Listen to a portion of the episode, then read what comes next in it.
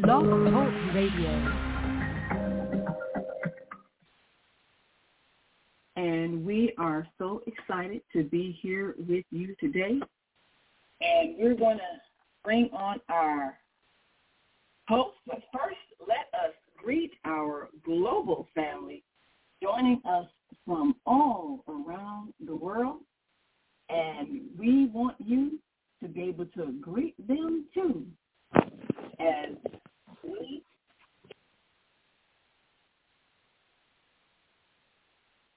all of our family.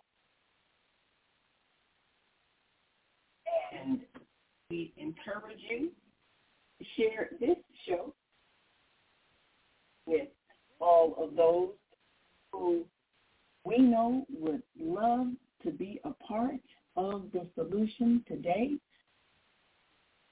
as we talk about what do women want. And we know that women want quite a bit as we have always expressed our desire for people to listen to what we have. We want to welcome our guests who are joining us and we're certainly grateful for all of those who have been a part of this process as we continue to provide solutions for the issues of our day. And we're going to be joined by some wonderful women and we're going to bring on our host, and we're going to bring on our callers. And again, make sure you are ready to speak as we answer the question, what do women want? And our opening of the show is about to start. So we're giving our computer stand. But in the meantime, let's welcome our host live from London, and that is Zhana. So, hi, Zhana, good evening. Bring you on, and we're gonna start this opening in just one moment. And your guest, Dr. Stephanie Myers, has arrived. And we're so grateful that she is here. So, Dr. Stephanie, you can take it away as we're here live with Zhana from London, England. And we certainly will be grateful to our guest for all of her wisdom as we answer that question, what do women want? Well, nice. Great. Good evening. Can you hear me? Yes. Okay. Well, great, Donna. Thank you for inviting me. Yes. Yeah, welcome. Mhm. Welcome to my show. It's so nice to have you back on the show again. So welcome back. Absolutely. Well, I appreciate and admire the work that you do worldwide. Yeah, well, right back at you, as they say in the States. It's lovely. Um, so we're talking today about what do women want. And my, my other guest today is going to be Sister Empress Chi, who was the organizer of the Million Women's March in 1997. So have you heard of the the um, Million Women's March? Hi, Dr. Stephanie. Now, you all need a little help. Um, you're telling me what uh, John is saying. I'm not getting it clearly. She said, uh, she's saying, have you heard from, uh, have you heard about the Million Women's March?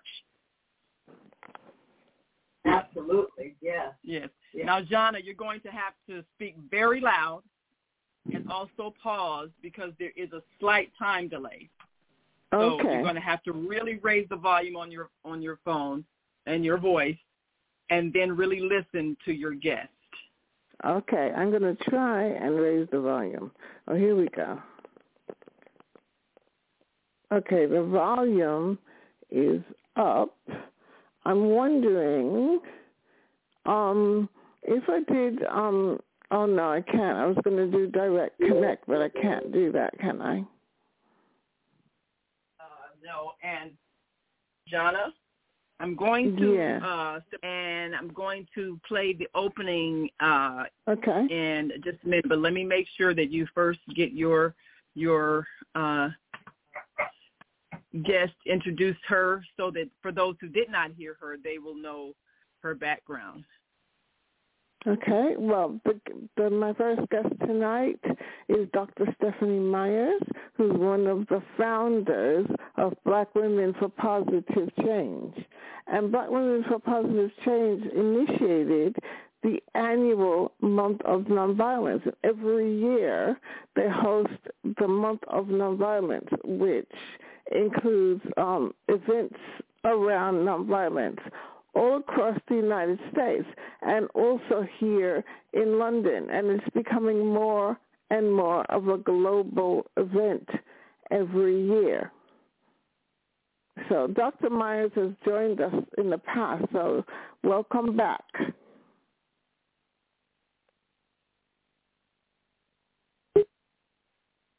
Thank you very much, Donna. Thank you very much for the welcome. And we appreciate the work that you do in England and around the world to promote this urgent issue of nonviolence.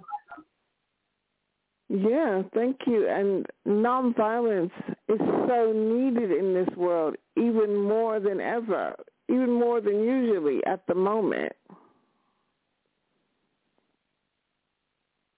Yes, there's violence, what we're seeing around the world in Ukraine and in Palestine and Israel. It's just devastating. And we have to It find a way to really stop it. is. It- It really is devastating. And um, there's other wars going on that we don't talk about. It looks like you've just dropped off. To wait for Dr. Stephanie to come back because it looks like she's just dropped off.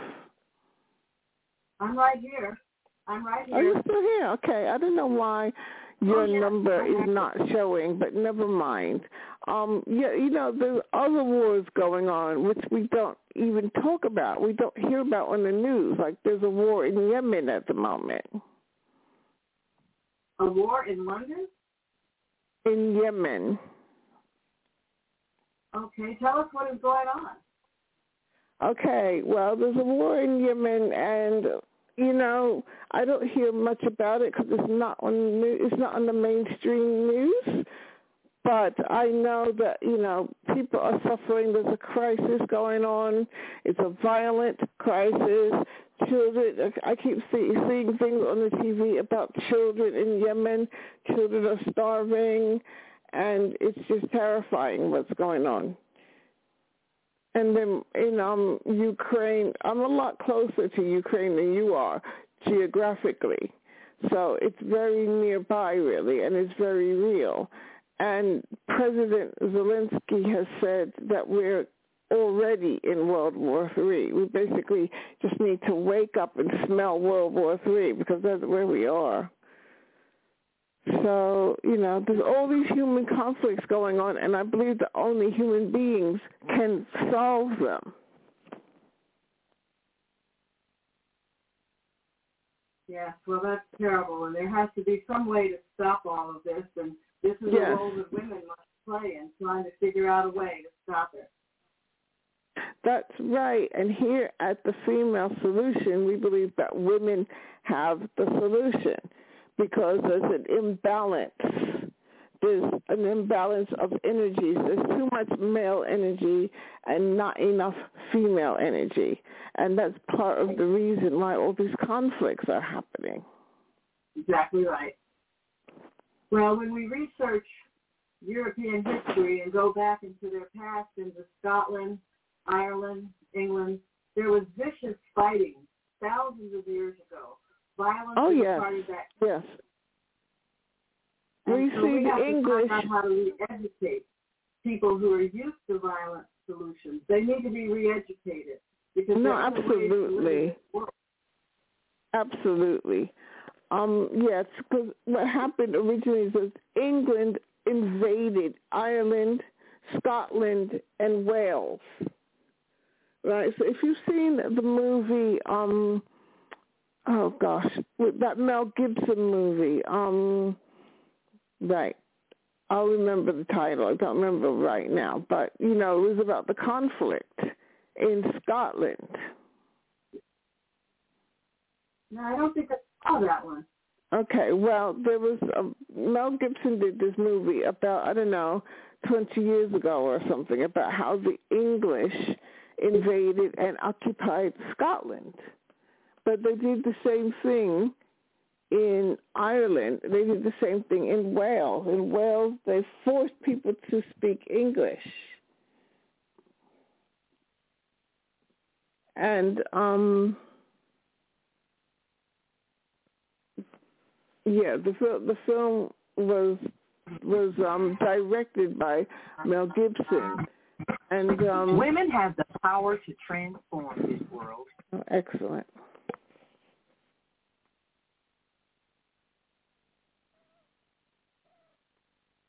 I agree. Women have the power to transform the world. Okay, baby, come on, come on. So, uh, Donna, we're going to uh, we're going to take a quick pause here for just a moment for our opening, and then we'll be right back.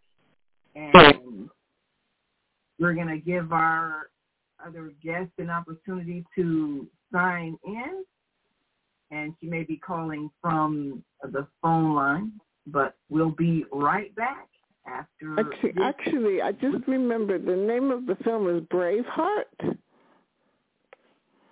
Yes, Braveheart, which is about how the English Braveheart. invaded and Remember that. occupied. Scotland. So Anyway, we'll yes, let's go to right our intro. just a moment. Blog Talk Radio. Women have the power to transform this world. We can end crime and violence if we all agree to do one thing. Share. Let's share our wisdom, share our time, share our talents, share our finances, but most of all, let's share our love. This is the female solution. Join me, Naima Latif, every morning, 7 a.m. to 9 a.m. Central Standard Time, as we bring you stimulating discussions about the issues affecting our lives.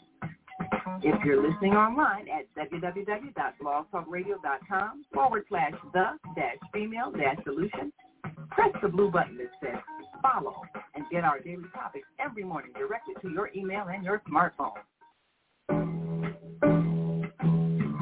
Hi, I'm Naima Latif, executive producer of the Female Solution Radio Show.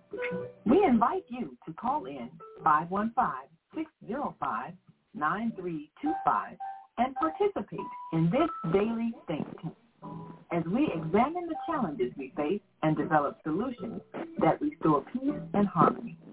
We are global transformers, changing the world from the way it is to the way it should be. We are one Wherever we live on this earth, we are one human family. On behalf of our team of radio hosts, I'd like to extend a greeting to all the members of our family, whenever and wherever you may be listening around the world. To our family in China, Ni Hao. In India, Namaste. In Japan, Konnichiwa. In Korea, Annyeonghaseyo. In Russia, Здравствуйте. In Germany, Guten Tag. In Poland, Dzień dobry. In France, Bonjour. In Spain, Hola. In Italy, Ciao. In Egypt, Hassan Wasala. In Ghana, Akwaaba. In Nigeria, Peleo. In South Africa, Sawubona. In Senegal, Nangadek. In Kenya, Jambo. In Israel, Shalom. In Pakistan, Afghanistan, Palestine, and Saudi Arabia. Assalamu alaikum. And may peace be upon you all. Join us live on the On Air Radio Network. Call 727-731-5192. We want to talk to you.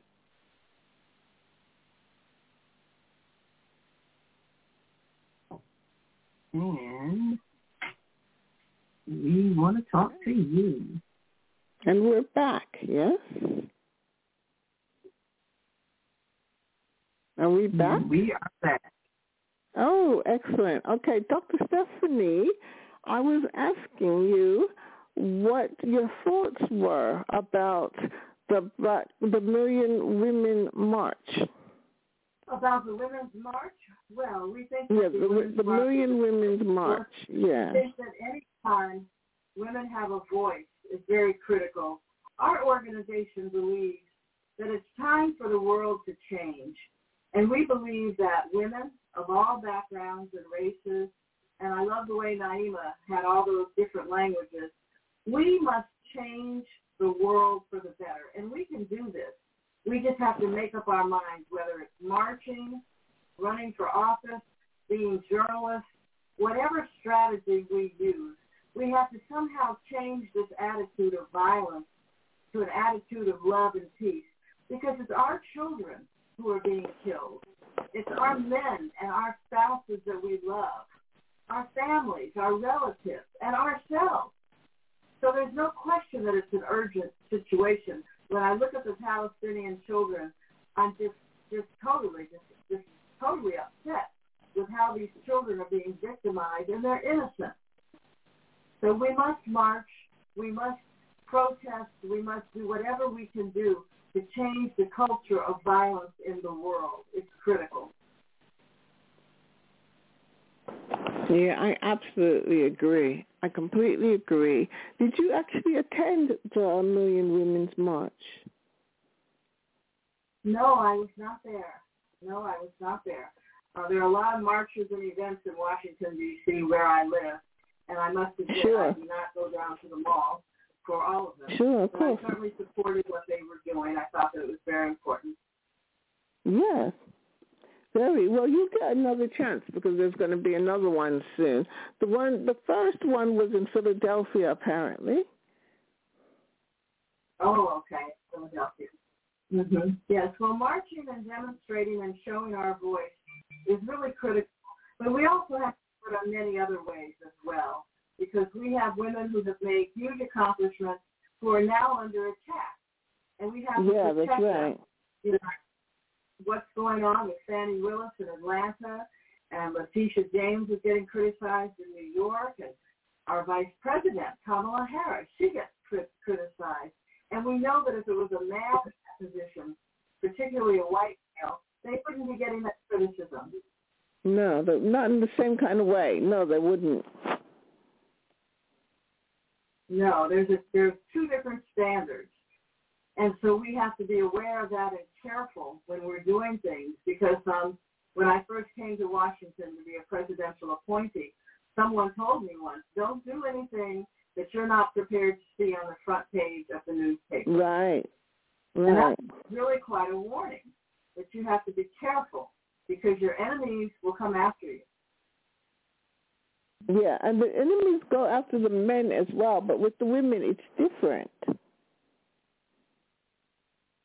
Well, yes, I with the women, a lot of times it's Of misogynist. men who get in jail for sexual abuse, um, and we know that that is wrong, and they deserve to be put in jail. But for someone Mm. who has had a romance with someone on the side outside of work, and we, we haven't seen very many men taken to court over an issue like that. But Fani Mm. should be taken to court. She she had a, a, a romance. That's ridiculous. It's completely ridiculous. But this is the nature of the uh, world that we are living in. And from what I understand, a lot of the reason why Hillary Clinton was not uh, not nominated and not elected was to do with the fact that she's a woman. Having said that, I also understand that black women for positive change con- uh, contacted her and offered to help her in her campaign. And she said, no, no, I don't need your help. Is that correct? Well, as an organization, we did not contact her, but yes, some of our individuals definitely did. Some of our members. We have members who support various different kinds of candidates. So Sure. we um, we did hear we did hear from some of our members that they had had a problem. But yes, she wanted to be president very much, and they just wouldn't let her wouldn't let her get on the ticket. So we have to Well, yeah, I mean that's horrible, but it was partly her fault if she was turning down help. has to be educated. The patriarchy Yeah. has to learn that women we bring so much to the table, but we don't get paid Yeah. the same salaries. We don't get the same promotions. You know, there's been great progress in the past decade, and we have to keep that progress going. And right now, Yeah. you have people telling our children they don't need to go to school. So we're having trouble convincing our granddaughter that she should go to school. Well, this is an opportunity. Well, people are telling kids don't go. We have to tell our kids go, go, go, because they need to be Well, you see, I qualified differ with you on that, Dr. Stephanie, because I was homeschooled until I was nearly six, until I could start first grade. And when I started first grade, they tested all of our reading ability, and I was reading at degree level. And I think a lot more children would probably be making a lot more progress if they were homeschooled. Have to think, I started reading at three, but the school system doesn't expect you to start reading until at least six. Really far advanced of the uh, public school kids. Yeah, this is what I'm saying. That was because of homeschooling. And I do think Yeah. it's important that we make the schools um, accountable to parents and to children. The schools need to be made accountable. And I also think as black parents, we need to be looking at other alternatives as well. Absolutely, absolutely. Especially now that we have artificial intelligence and robotics Mm. that are over so many industries, we need to be sure that our children, whether they're homeschooled or public school or college or training, wherever they get it, then we just have to be sure that they get it. Because the Yes, absolutely. We need to make sure they get the best quality education. The best quality education that's going. Yes. Right. I tell you something, Blog Talk also needs some educating because they're telling me I've only got half an hour left. There's some problem with the with the clock on Blog Talk because I know that Chicago's six hours behind us, but Blog Talk is telling me that Chicago's seven hours behind us here in London. So we're going to need to um, address that in a little while because I'm almost out of time now. But we've got a little time. I want to see who's on the line because I think my other guest may be on the line. Let me see. Right, I'm just trying to let my other guest in. Hi, who's there? Who's on the line? Hi, this is Zhana. Who's on the line? Maybe this person isn't ready to speak yet.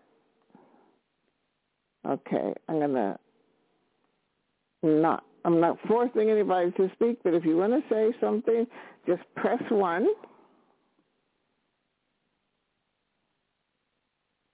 and um, just press one and you can speak to me, the host.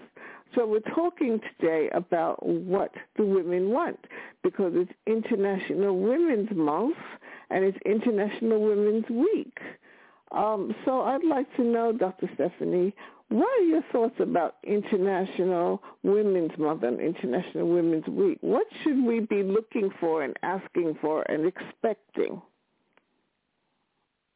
Well, we should we should we should demand to be at the table of diplomacy. We don't have enough women in the international arena of working Mm. out solutions, negotiations with these wars. So we have to continue to push for a seat at the table. We also need to push for a control over violent weapons like guns, Mm. bombs, and other kinds of weapons that are being made available in our communities, and our young people are Mm. getting them, killing each other. So we must have more regulations and more control over dangerous equipment. We must push for safety, safety in the schools. So many of our young people now are afraid of going to school. They're afraid Mm. of what might happen. We saw what happened in, in Uvalde in Texas and, and what happened in, uh, down in Florida. And we've had these mass shootings. So far this year, there have been over 5,000 people in the United States who have been killed as a result of gun violence. And most of those were suicides. terrifying. Yes, and we've That had is terrifying. 50 And yet, people, there's still people in the states who say it's the Second Amendment. We have the right to carry arms. We have the right to bear arms. What are your thoughts about that? the anger and the conflict. And during the month of nonviolence, Donna, you had an excellent discussion with people all over the world about how Hmm. to control, and you're an expert at this. And this is something that has to be in the schools. It needs to be Yeah. at the workplace. People don't know what to do when they get angry. They just want to fight. And there Yeah. are actually some cultures that believe that fighting is the best thing to do. That's right. Well, it happens in all human cultures, I think, that we have this reaction when we don't get what we want. We have this reaction to turn to violence. our poor white society, they believe in fighting to, to get answers. That is not the solution. So, yeah, we need to learn new ways of resolving conflict. Uh. We need to come together and we need to find ways to share the knowledge. We need to find ways to help women who do not have access to, to, to wealth and to money to get paid fairly and to be able Yeah, to that's right. and we have to demand an, an affordable living accommodation. There's so many cities in the world now that are getting so expensive people can't live in them. So That's we need right. a place to live with our children and our elders, family members. Mm-hmm. And I Yeah, really There's would so many people sleeping on the street. Racism and history, that is something that women, and there are a lot of women who are racist, and they need to get in touch with that. And we need to find ways to show people, because most people, when they trace their DNA, they've got mixed DNA, and they have to Yeah. accept that and realize that we're all we're all one human being race, and we have to get past all of these differences. Yes, but you know, people are taught to hate, and children have to be taught to hate. They're not they're not born naturally hating other groups. You're absolutely right. Uh, we have a saying that violence and hate begins at the kitchen table, and Mhm. often Yeah. right where it starts. Mom and dad. Yeah, I agree, which is why, even though I agree with you that it needs to be taught in the workplace and it needs to be taught in the schools, I think the starting place has to be the home. The parents need to learn nonviolent skills so they can teach them to the children. And that's a really tough one because so many people, they say what goes on in the home stays in the home.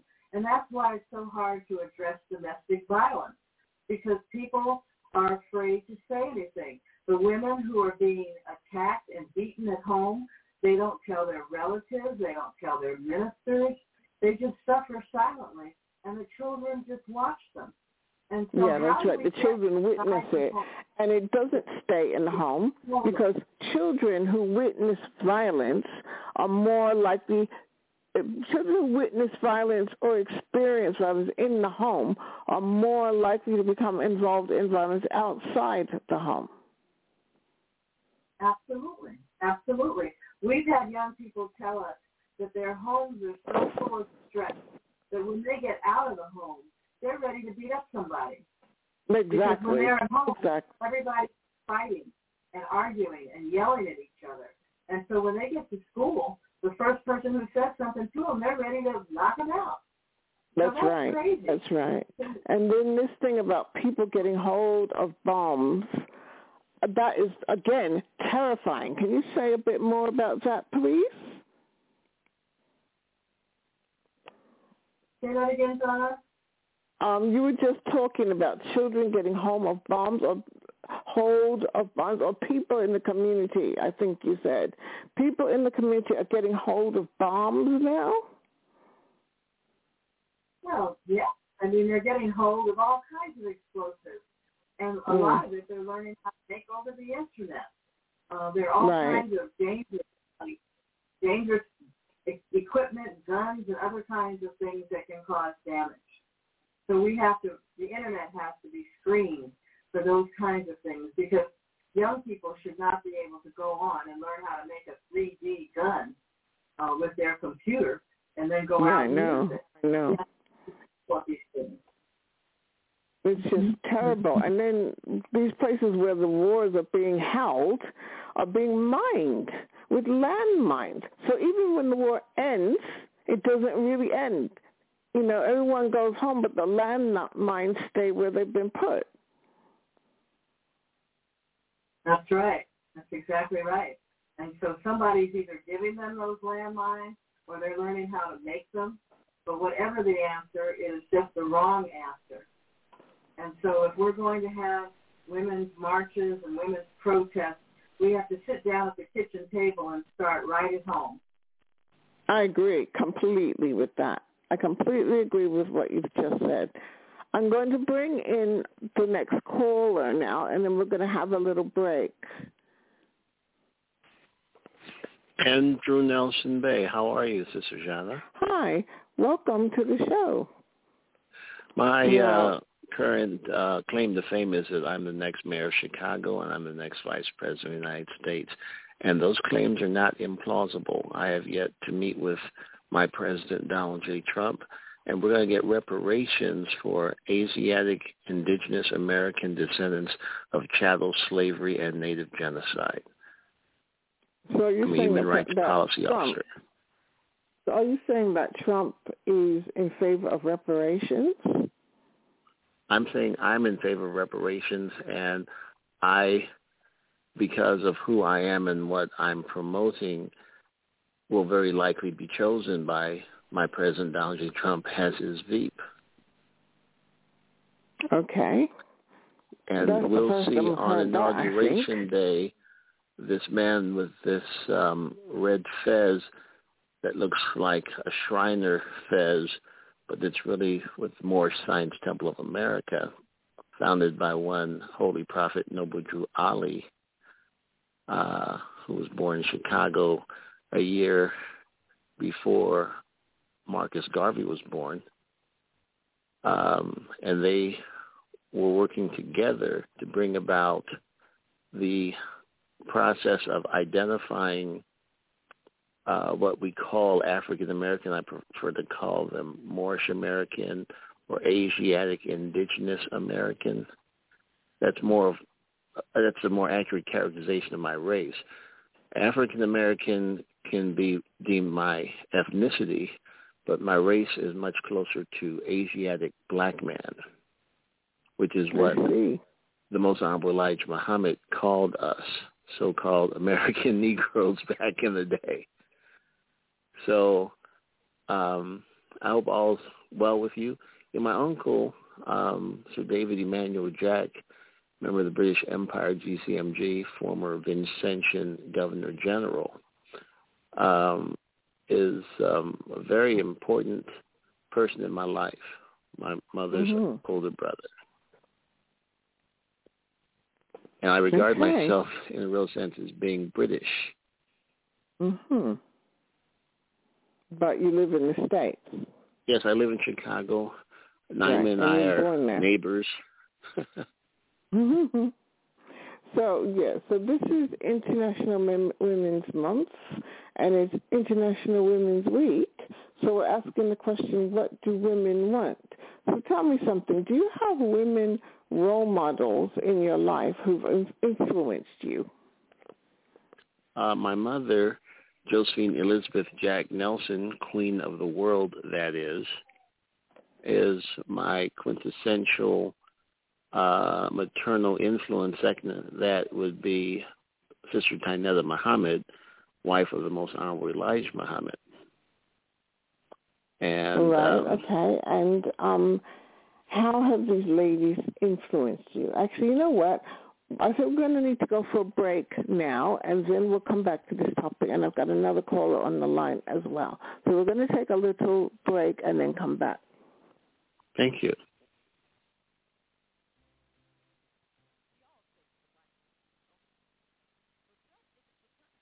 Right. And this is not working. Sister Naima, are you there?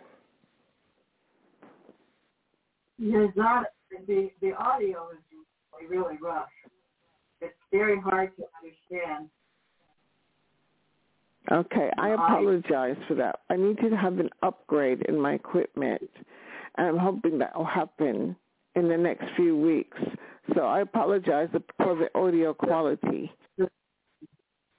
Yeah, because it's a shame to miss the question. What happens when a group of people are kidnapped from their homes, smuggled away in chains, and held captive in a foreign land where they are tortured, raped, and forced to perform hard labor by the lash of a whip and under the constant threat of death. Slavery, the African American psychic trauma.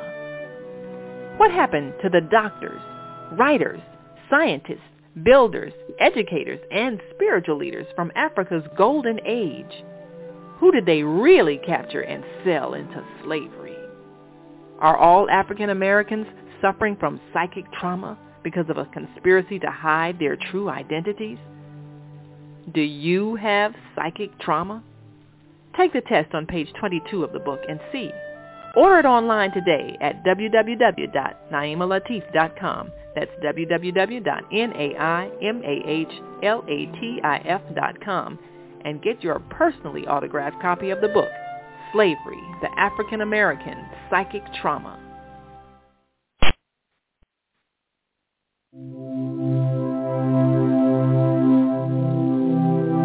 Do you want to live in a world without war?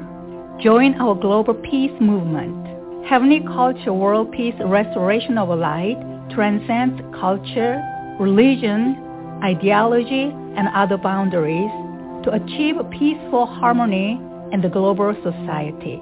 HWPL is committed to bringing world peace and cessation of war through peaceful dialogue between religious groups. I am Director Shin-Suk Kim of the HWPL Chicago branch of North America. Join us for our next gathering. Call 773-580-1501 and be a part of the movement for world peace. Email us at chicagohwpl at gmail.com.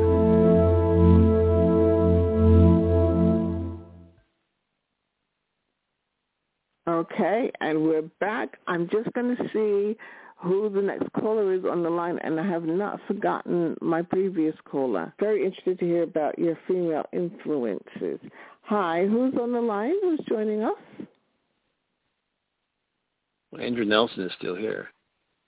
Okay, Andrew, um, can you please just hang on a bit because I think one of my guests might be on the line.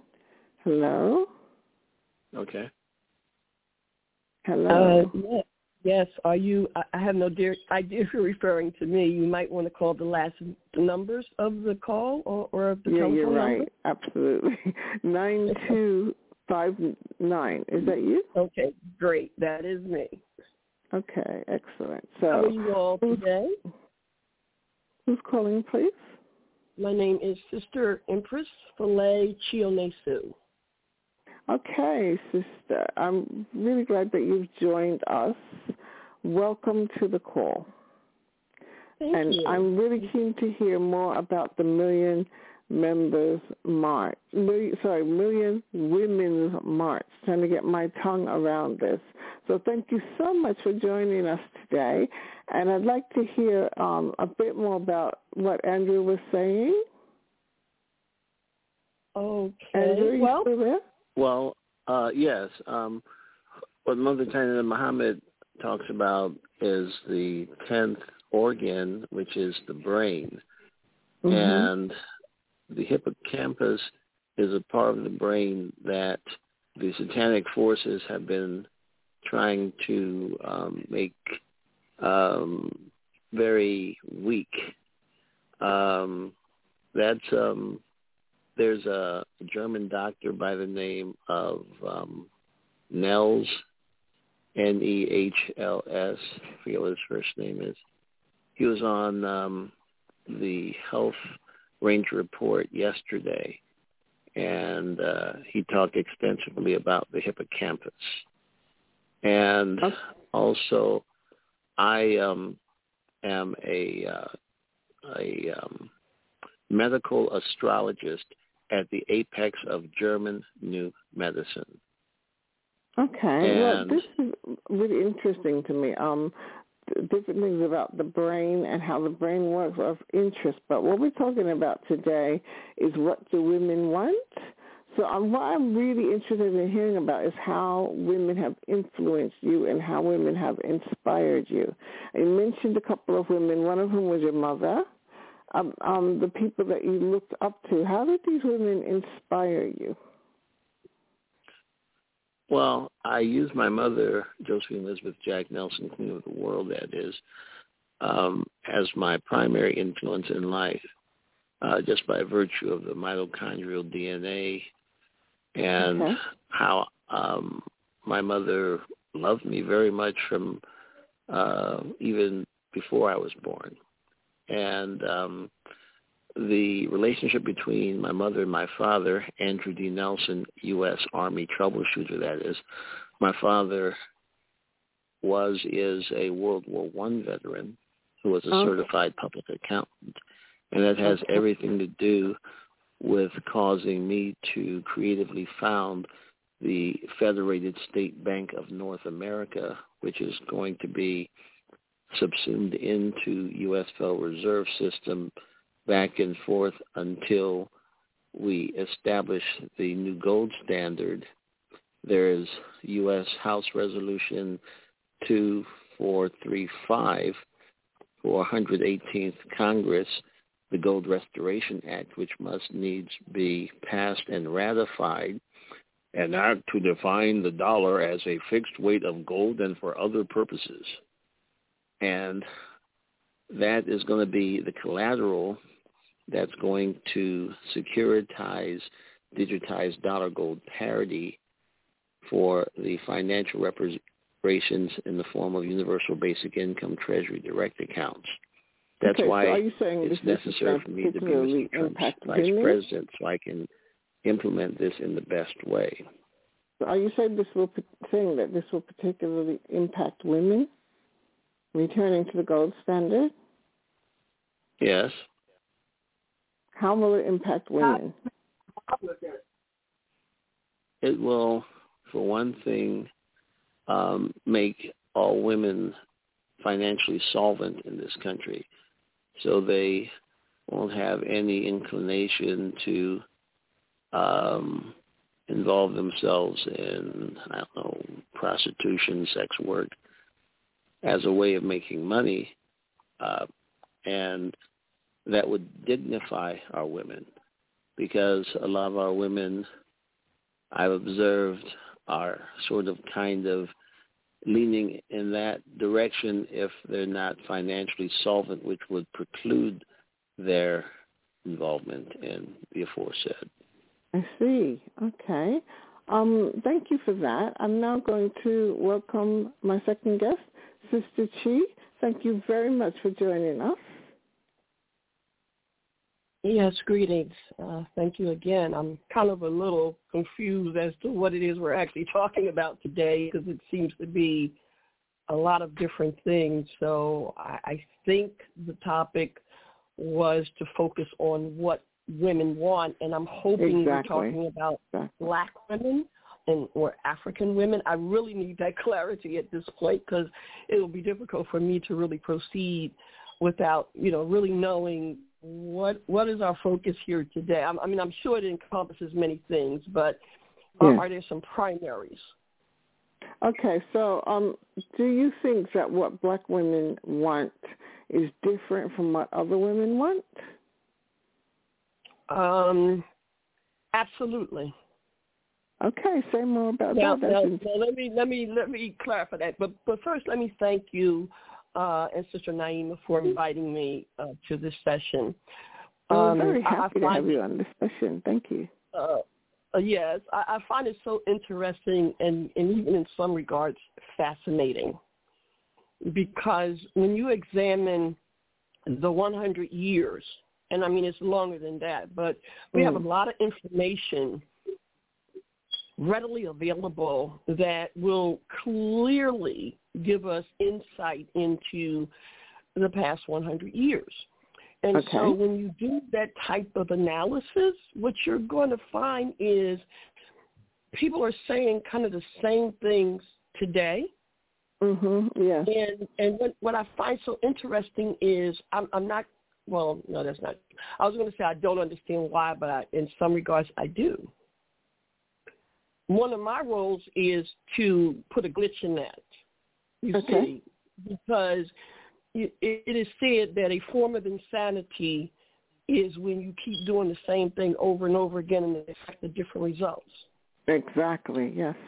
And so for us to be today in the 21st century to talk about what we need to do or this is what the problem is or a, a, a lot of other things that I constantly hear.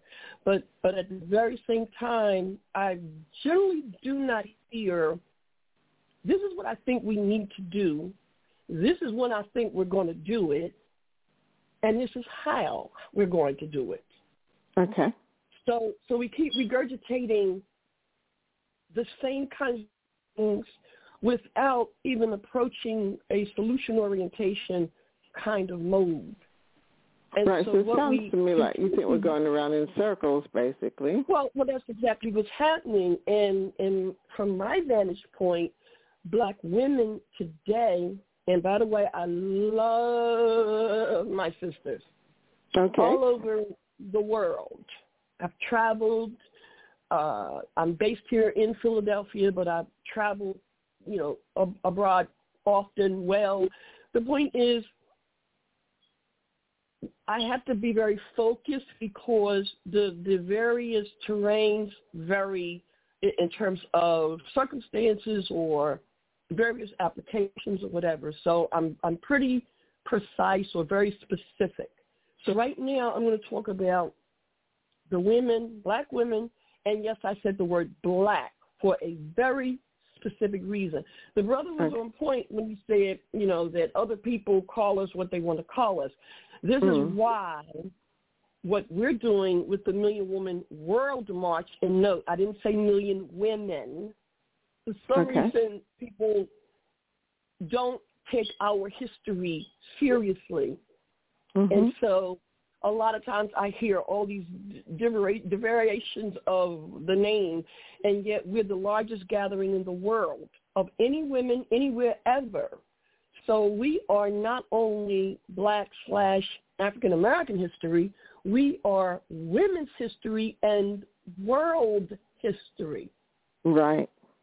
And so unfortunately, which kind of brings us to the point of some, some answering some questions, Brother Malcolm said very clearly, and I'm paraphrasing, but he said in 1964, I believe it was, that the most disrespected person or entity, planet, is the black woman.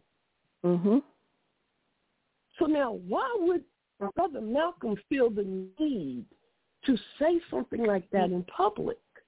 You see, and here we are 60 years later, now seeing right before our eyes not only the obvious sexism, marginalization, exploitation, disregard, and disrespect, we are literally co-signing it. We are encouraging it. And if not encouraging it, we're certainly not creating mechanisms to uh, reduce it. Okay. How are we encouraging it? Uh, okay? We applaud a certain type of imagery Okay. in such a way that it does not send a message of this is entertainment. This is not necessarily uh, how we think black women should look or conduct themselves. Right. Black women as a whole, as a collective, do not make it very clear that as black women, African women, as the mother of civilization, this is really not the representation. This is a part of it, don't get me wrong. And we're not trying to throw shade on folks, but is this the morality or the kinds of things that we really want to perpetuate to a great extent, and then it becomes a part of our culture and a part of our mainstay, a part of our reality, and then what our young girls aspire to be? But can you give us an example? Cardi B. Zana B. Okay. Okay, Rivera. I don't know much about Cardi B, but I believe that she Well, okay. drug men and Beyonce. steal money from them. Be- have you heard of correct? Beyonce? Have you heard of Beyonce? Yeah. Okay, so you know, again, the, the mere fact that, that you are asking me that question, it, it kind of just raises another question for me Okay. in terms of, and, and so I'm going to yield and, and ask a question, and, and, and please, anyone, feel free to answer it. You know, we we talk. Uh, the topic today is somewhat about what Black women want, and and I digress. You did ask, is it different from other women? I dare Yeah. say yes, and one of the reasons is because the Black woman is the representation of the mother of civilization.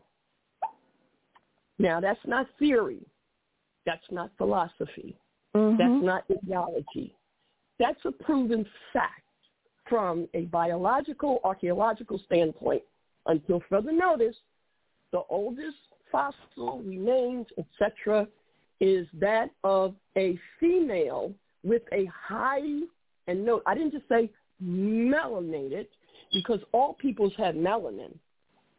Right. So I'm saying a high grade or level of melanin, which it can only be uh, given to a specific group of people, which is us. So now, with that said, the question has to be, what are we talking about in that kind of representation? What should that mean from a historical perspective, from a authentic perspective? And and so again, in that context, do black women or should black women want something different from other women? Absolutely. Because we are the original mother. Right. Well, that in itself should depict we should be wanting something different. But Okay. I'm not even going to go that deep. I'm going to just take it to a more simplistic manner. As Donna, I I heard think- in one of I have a question I'd like to ask her. What should the image be? What should the image be? We know that there are images of black women out here, as, you know, whores and prostitutes, and the guy that said a minute ago, girls making their living from prostitution and all of that. You know, what? How can we make the image better? How can we demand to have that kind of image you're referring to, the mother of humanity? Well, High I. I have no, I How do we So what would we want it to be? I'm sorry, I'm going to have to break here for another uh, ad break, but we will come back to this topic because I'm very interested to know what exactly is it that we want in terms of how we're represented. So please stay with us. This is Zhana with Success Strategies, and we're talking about what do women want. Hi, I'm Naima Latif, executive producer of the Female Solution Global Radio TV show. We are a part of the online network of Associated Internet radio hosts, On Air. On Air empowers you with transformative news and interactive radio TV shows. This is such a wonderful time to be alive and to see our human family coming together as one community as a result of that powerful tool, the Internet. We can now talk directly to each other all over the world. There's no need for conflict or misunderstanding. There's no need for violence to solve our differences. We can talk to each other face to face until we reach an agreement.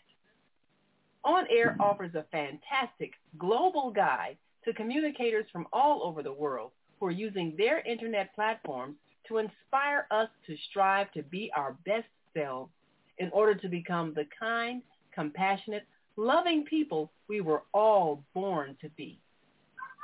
Once we do that, we'll see planet Earth transformed into a place of peace. Subscribe to the recommended YouTube channels Facebook pages, and podcasts created by these Voices of Enlightenment.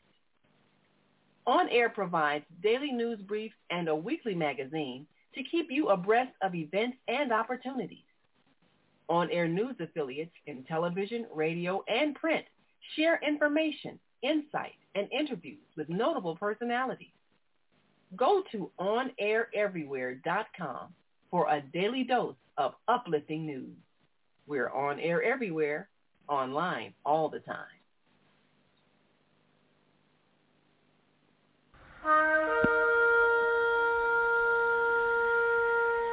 I'm Viata, your holistic life coach. These days, it's more important than ever to work on your physical, mental, emotional, and spiritual health.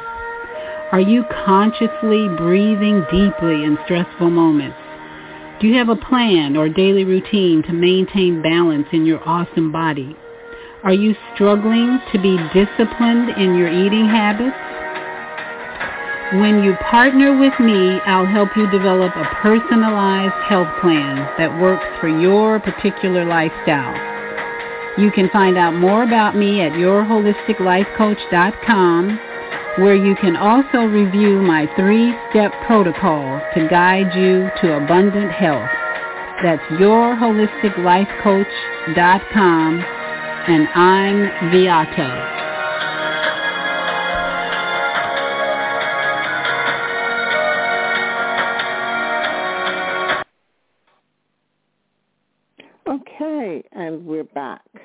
So this is Zhana with Success Strategies, and we're talking about what do women want. So we're talking to my two amazing guests, Dr. Stephanie Myers, who's one of the founders of Black Women for Positive Change, and Sister Empress Chi, who was the organizer of the Million Women's March in 1997. Now, I may have got that wrong Sister Chi, what are you saying that the march should have been called or was called? So, uh, are you familiar with what Minister Farrakhan did in 95? The Million Men's March, is that what you're talking about? Well, it was called the Million Man March. Okay. And yes, so I'm familiar, our yeah. sisters our sisters came together in 97 here in Philadelphia bringing an estimated 2.5 million women and girls of African descent, primarily from the U.S., but we even had a delegation that came in from Germany as well as from Japan. It has Oh, never excellent. been done. Oh yeah, it was never done before nor since. And Okay. given the fact that it was done from the grassroots, you see, there was not already a known figurehead or there was no connection to a religion or a corporation or a political party, none of that. Brilliant. And so, that's brilliant. I think that's reason- amazing. Oh, it, And it, what it, was the purpose really of is. the march? What were the aims? Well, again, uh, we had 10 platform issues, and it covered the gambit, many of the things that we talk about today. Uh, of course, we're talking about education, incarceration, homelessness, um, violence and abuse. These were platform issues that we produced in order to bring about substantial change because we thought at that time that our women were really ready to do that.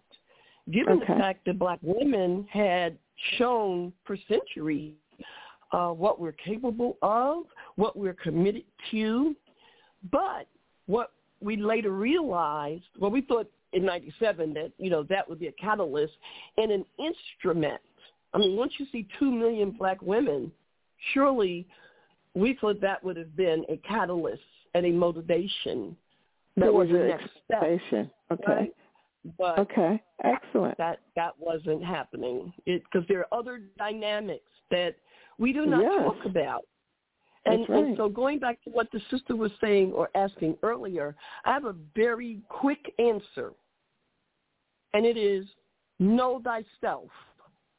Mm-hmm. Question was to some extent, well, how do we, you know, create a better imagery, blah, blah, blah.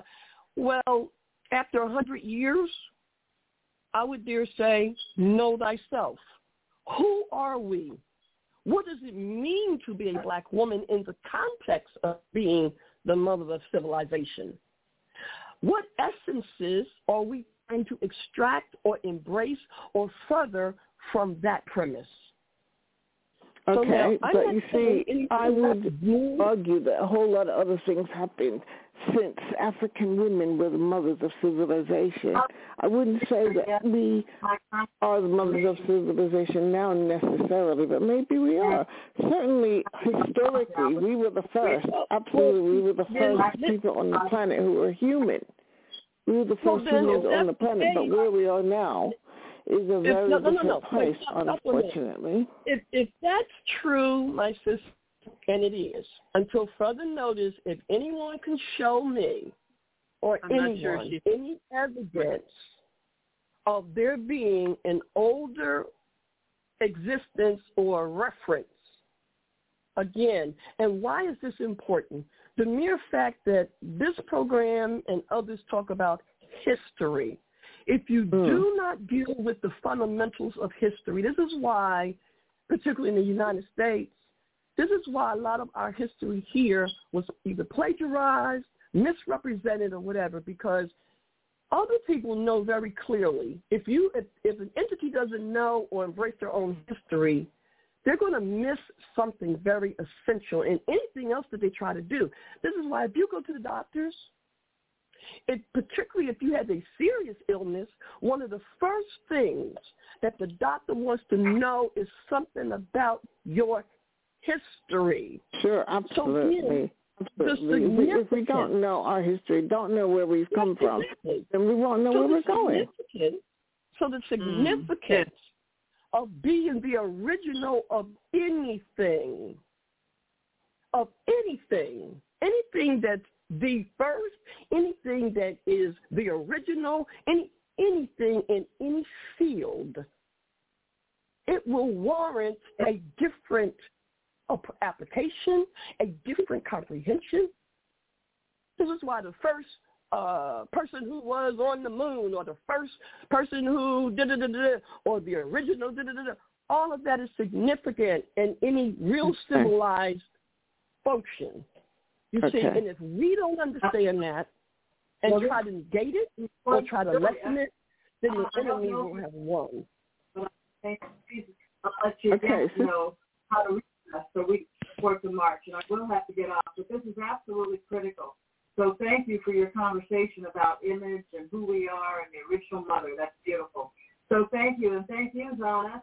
And I look forward to talking with you soon, and we'll be a part of the Million Woman March.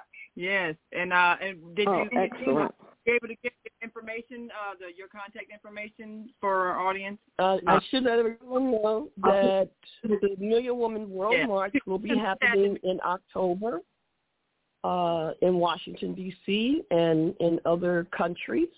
And we invite all of our women who are interested. They can get more information by emailing us at nationalmwm at AOL dot com, or they can text us at 267 636 3802.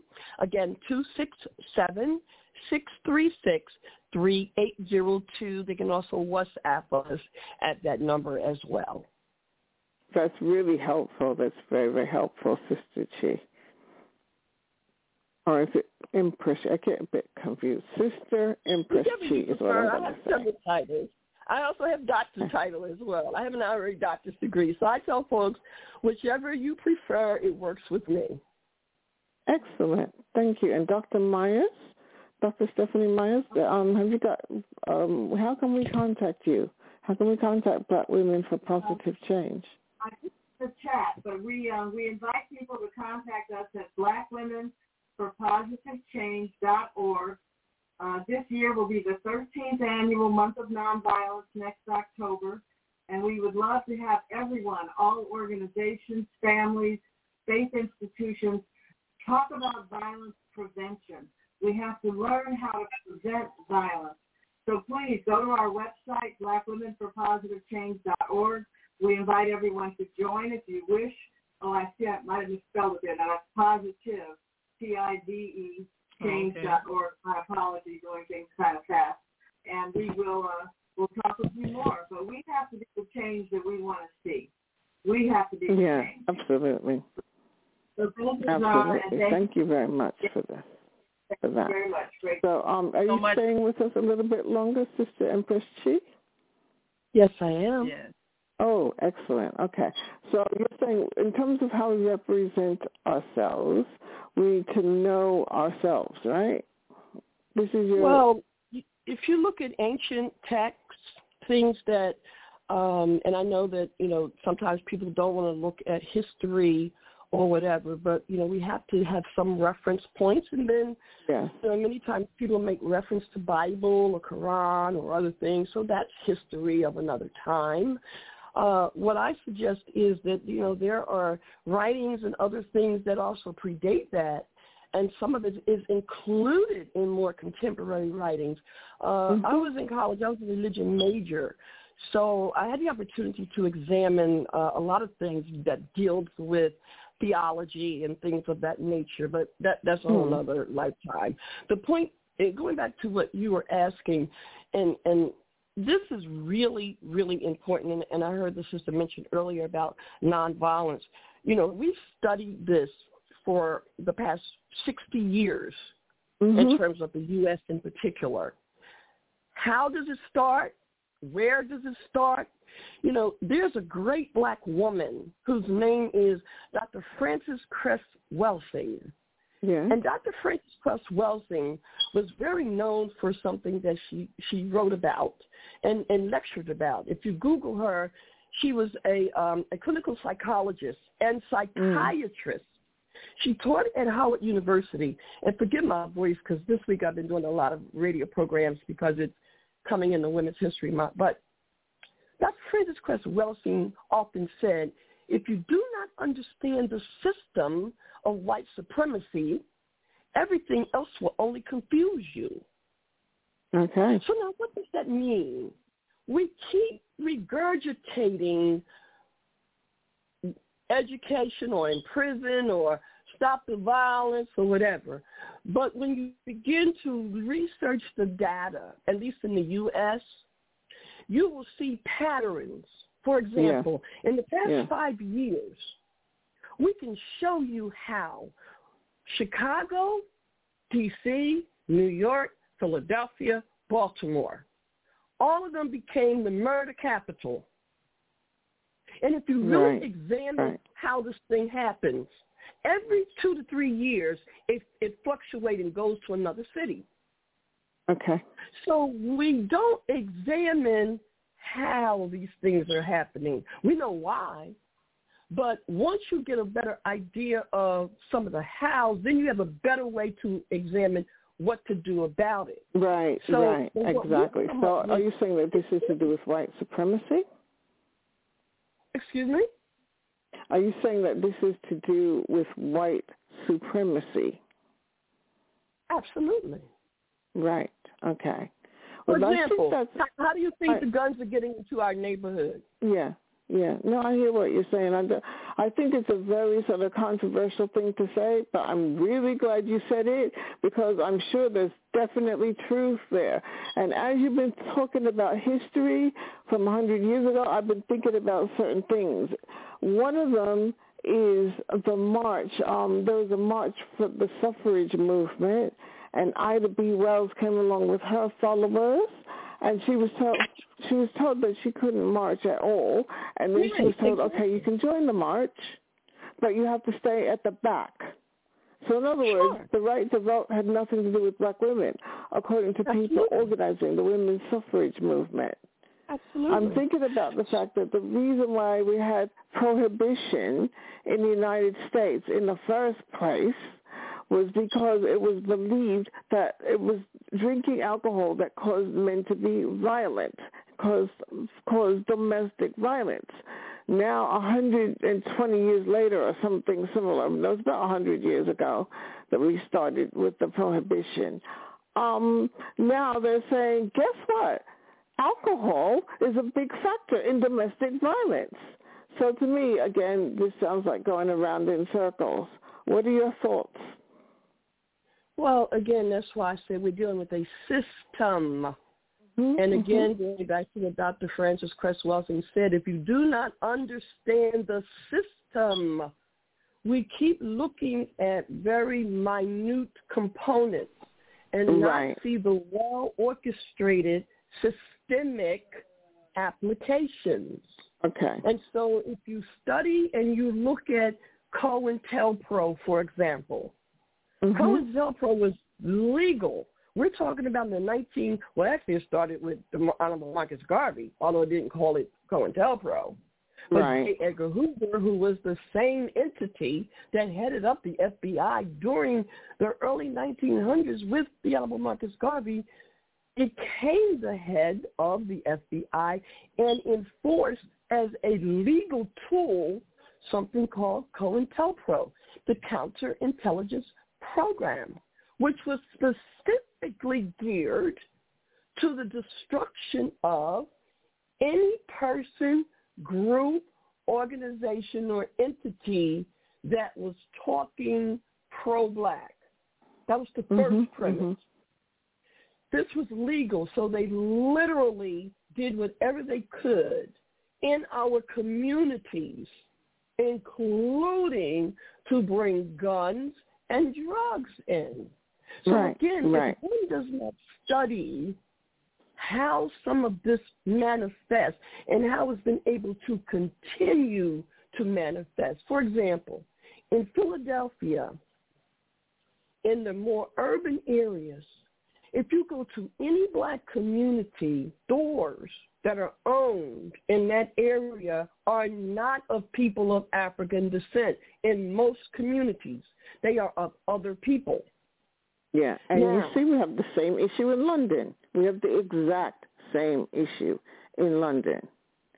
So that here's in what our communities, we don't own the businesses. Other people from other communities own the businesses.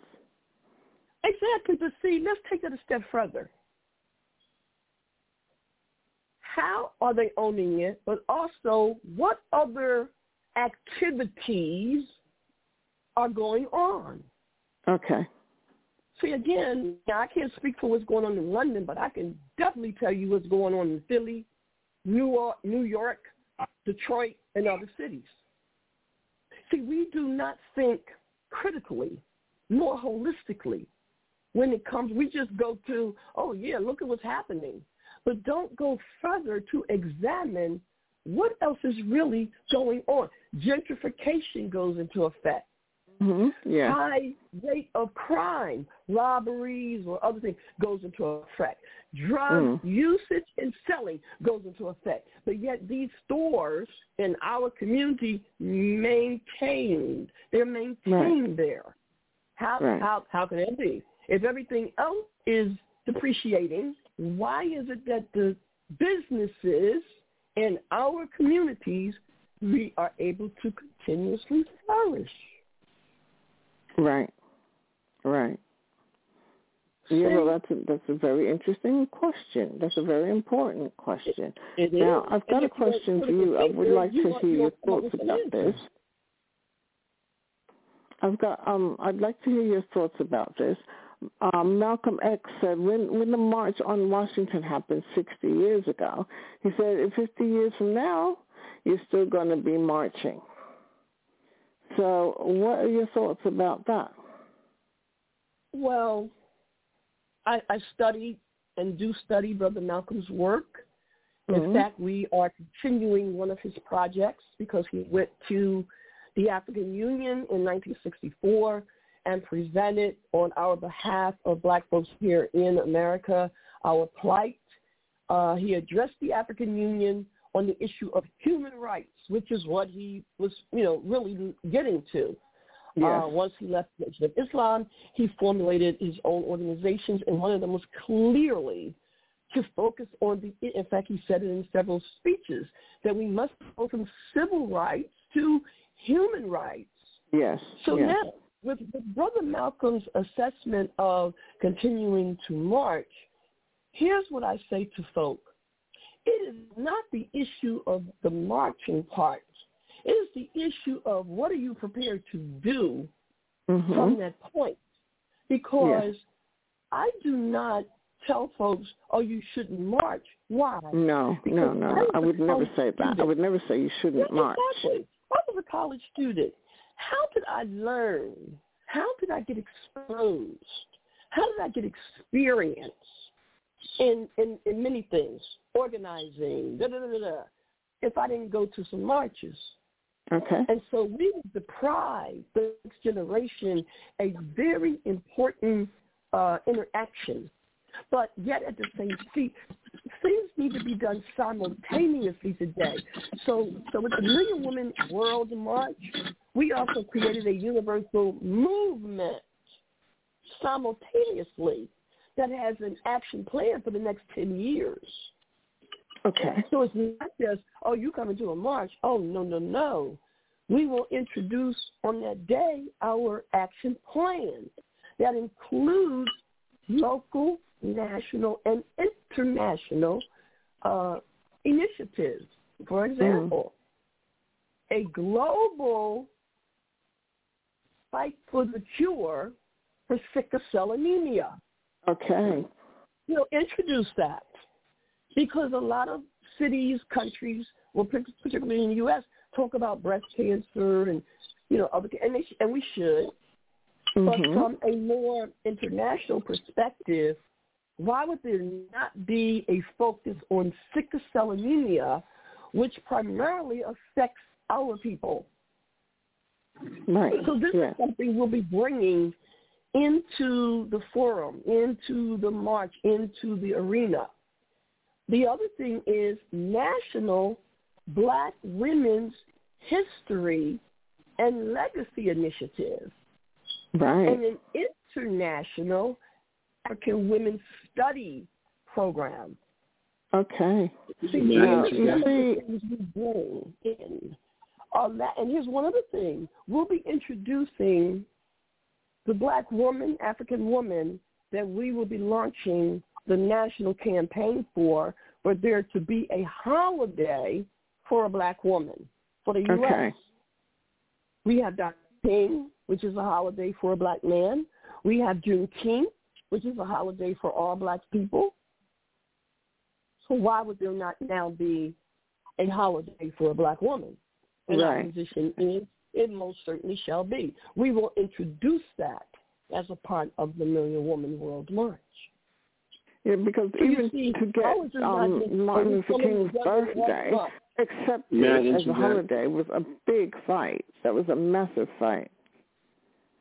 And even But if, even when it was accepted, Well, Hello? listen, we don't care about any of that. See, this is the difference between when you're locked into the system, then you kind of have to function in that manner. The Million Mhm. Women March that took place in '97, we were totally out of the box. They Mhm. were taught they had no idea that that was going to happen because we Okay. didn't do it the way most would do what they've done. We did it Okay. to- totally unorthodox. So you cannot, you cannot. Again, our position is you you have to do things differently sometimes if you're expecting a different result. right, So Right. to this day, to this day, we have never had corporate sponsoring. We have never had uh, government grants. And so we're not obligated nor censored. right, Therefore, if there's a problem with something, so be it. But because we understand other dynamics and have experienced and demonstrated that reality, again, we're the first to bring two million black women together. And Mm, it didn't happen mm. out, of osmosis. So we're not afraid or, you know, oh, okay, they, they're, we don't care about any of that. Our people have fought for everything we have true. in this country and in other countries too. So we already know what we're up against. But as, as Frederick Douglass said, and I'm paraphrasing again, nothing concedes to something without a demand.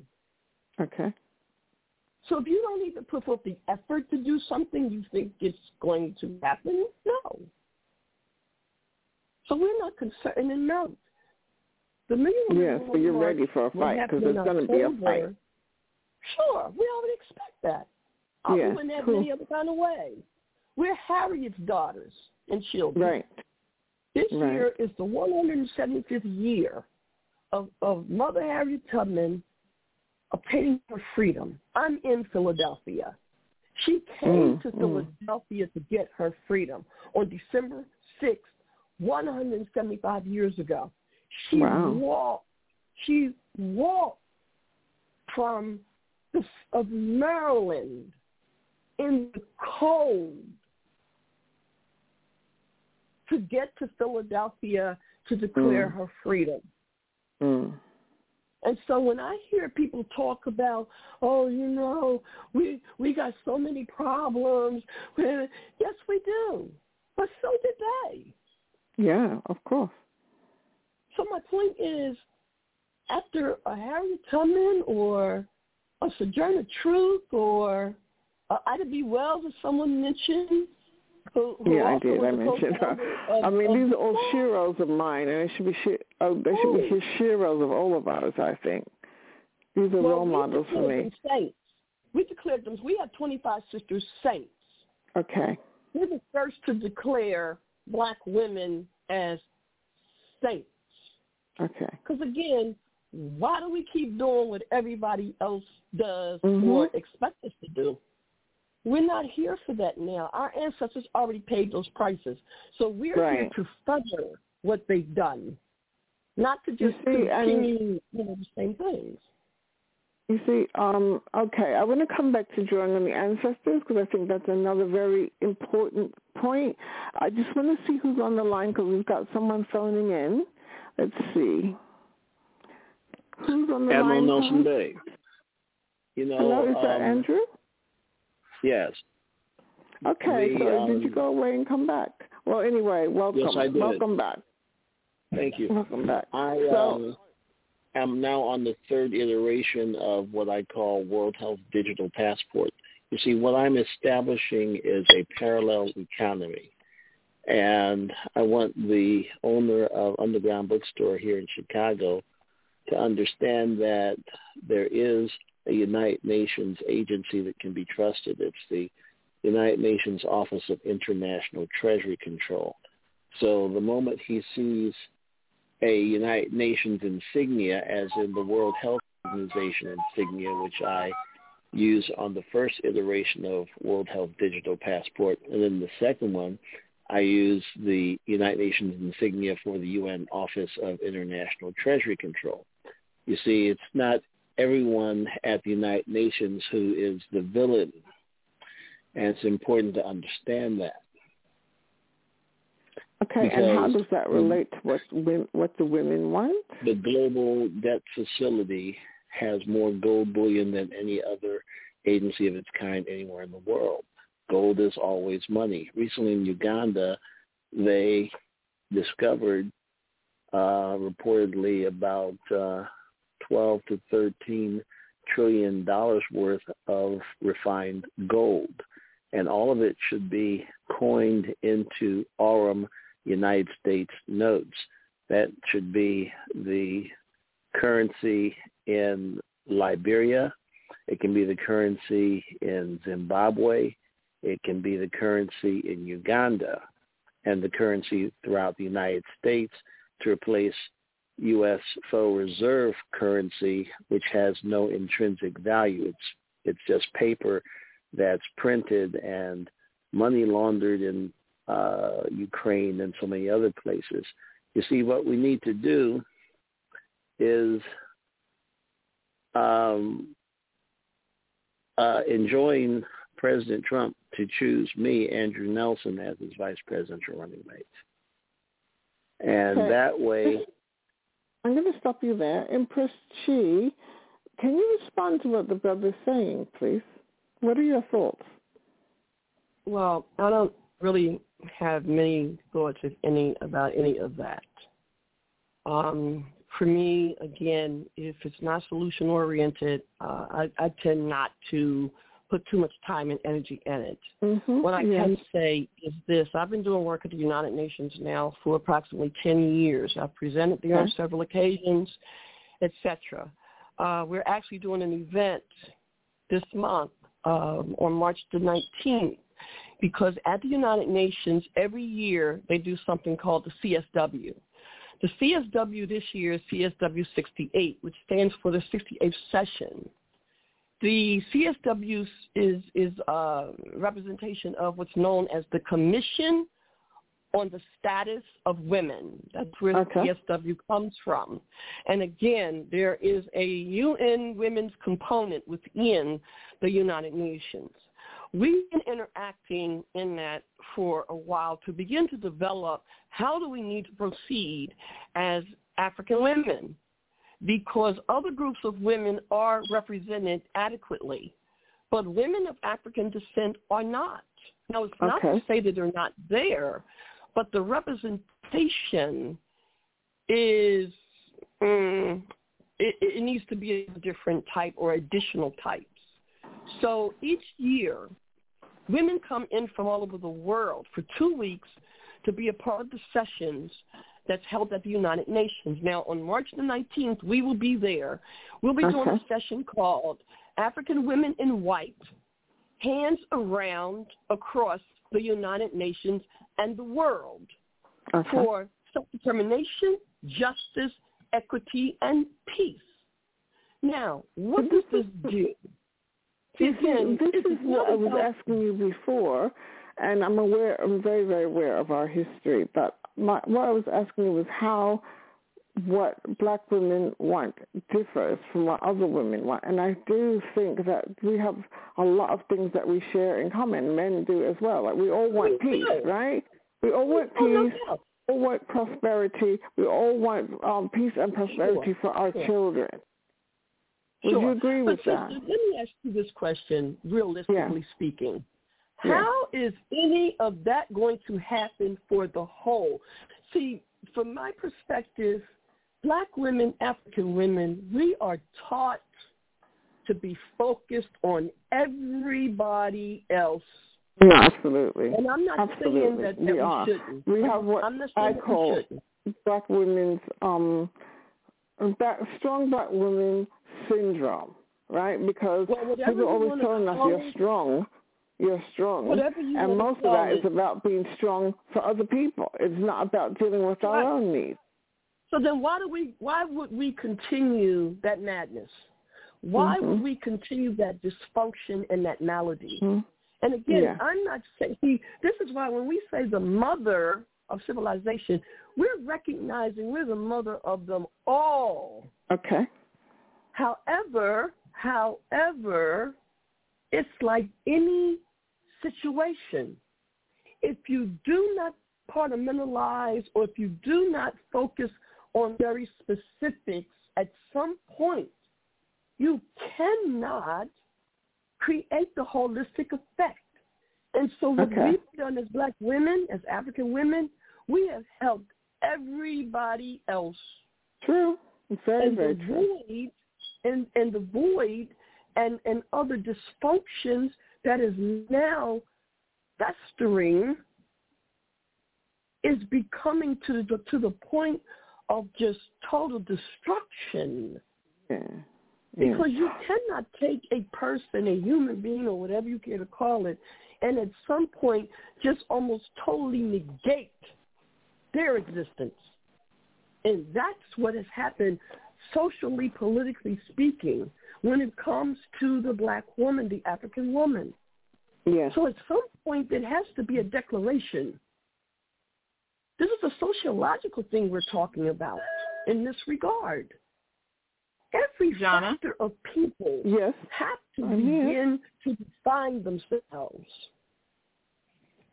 Okay. We have to um, take is and it time uh, for a break? Okay. Let's take a break. those uh, for those who are who are on the Facebook and YouTube screen, we're gonna play. Uh, I hope you'll be able to hear it. Uh, about a minute of uh, the the video of the Million Woman March that was held and people can take a look at it. Of course, if you can join us on Facebook or YouTube, uh, the Female Solution, and uh, look at the what a million women looks like, and we'll play that and another uh, couple of commercials, and, and I'll I'll do that, Zhana, and then we'll come back and Okay. hear more from Chi.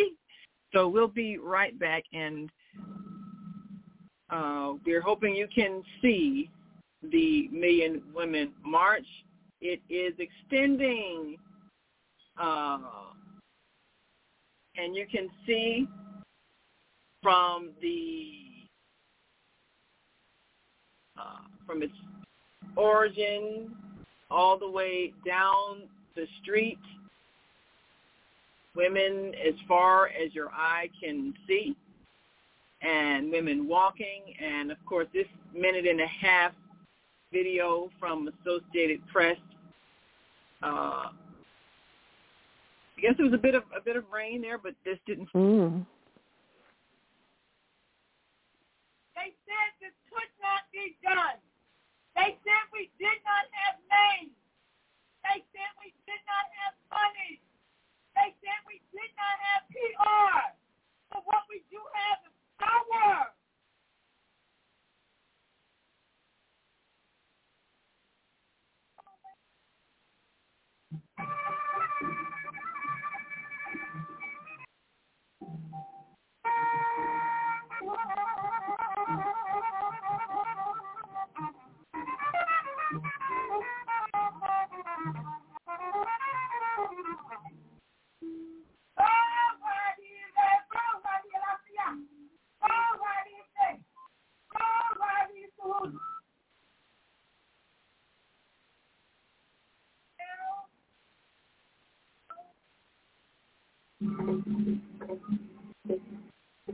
And what you see, of course, are women packed in. In the world, Wow. I'm looking at what two million women look like. Oh my goodness. I'm going to make it plain. Can you hear Viola Davis? Yeah. In 1877, America, the greatest country on this planet, put laws in place called the Jim Crow laws. And the Jim Crow laws restricted the right to quadroons, octoroons, black, Hispanic, Indians, Malays, restricted medical, restricted relationships, restricted education, restricted life. It told us that we were less than. And it came on the heels of the 13th Amendment. It came on the heels of 55 individuals, great Americans, writing the greatest document called the Constitution of the United States, saying, we the people